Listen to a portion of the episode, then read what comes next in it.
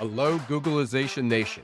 Welcome to Better Leaders, Better Workplaces, a GGG Unleashed podcast with thought leader Vivian Blade. I'm Ira Wolfe. And I'm Jason Cochran. In each of Vivian's episodes, we'll cover the latest trends and emerging practices around creating resilient workplaces. Let's begin. Hello, Googlization Nation. This is Vivian Blade, your host of GGG Unleashed Better Leaders, Better Workplaces podcast. In the last episode, I highlighted some of the most pressing trends you need to watch and brought your attention to five strategic focus areas that need to top your agenda as HR leaders and business leaders. Make sure you go back and listen to that episode if you missed it. In this and in upcoming episodes, we're going to be exploring strategies to help you execute around those strategic focus areas. The very first item I talked about on that agenda is the need for greater value creation from HR. Now, HR leaders, I really want to talk to you here for a few minutes. My question for you is Do business leaders and employees outside of HR really see you as partners who add real value? Your answer to this question is probably not where you want it to be.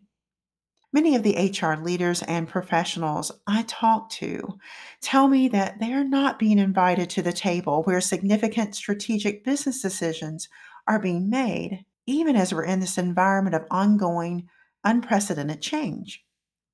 We're also seeing this show up in various studies.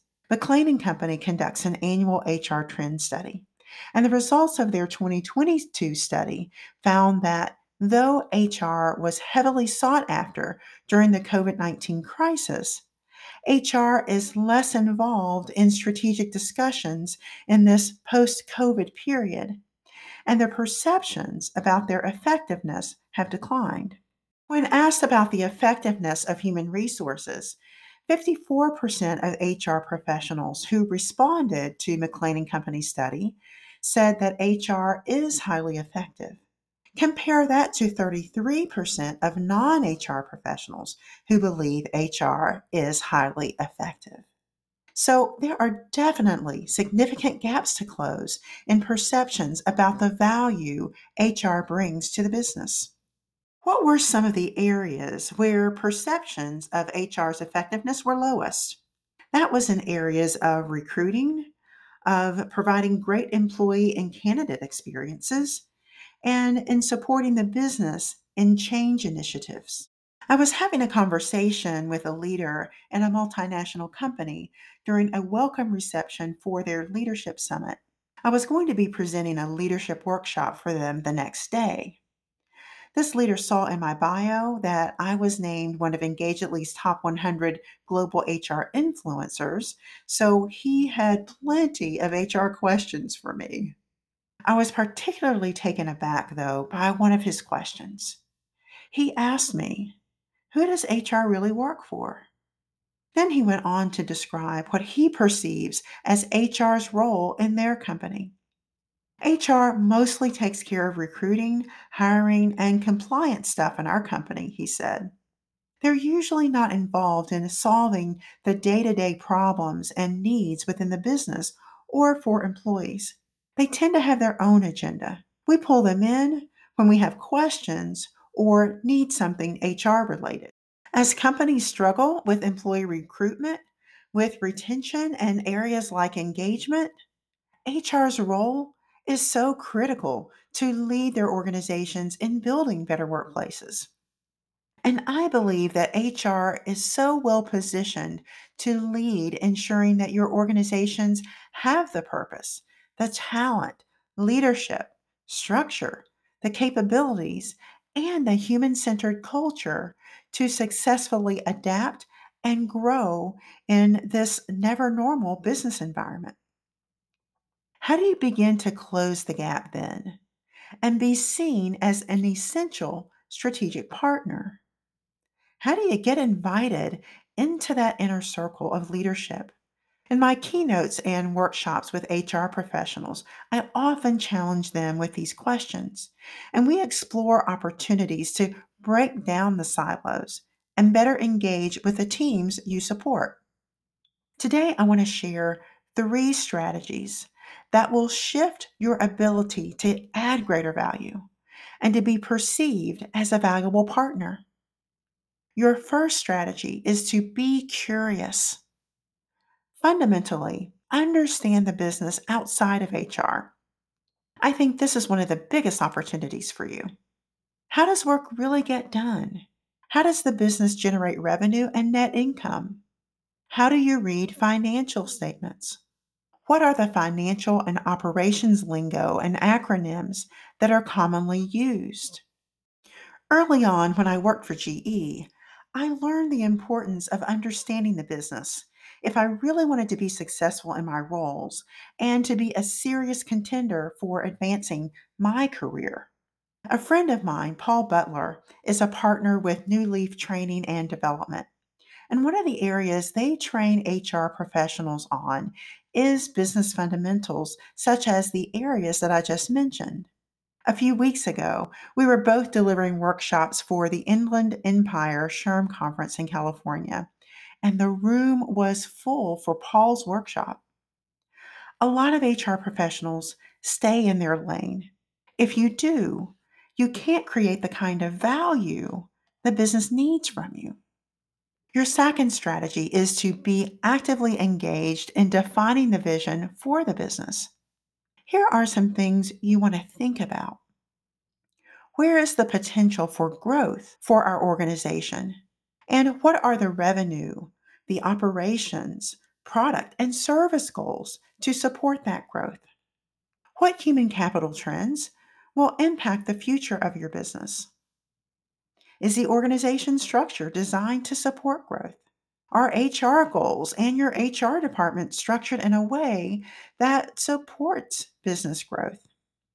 You can, as HR, convene business leaders to proactively consider how can we work together to build capacity for growth.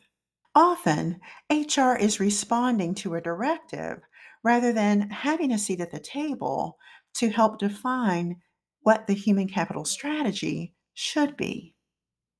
Your third strategy for growing your value as a business partner is to be visible and present.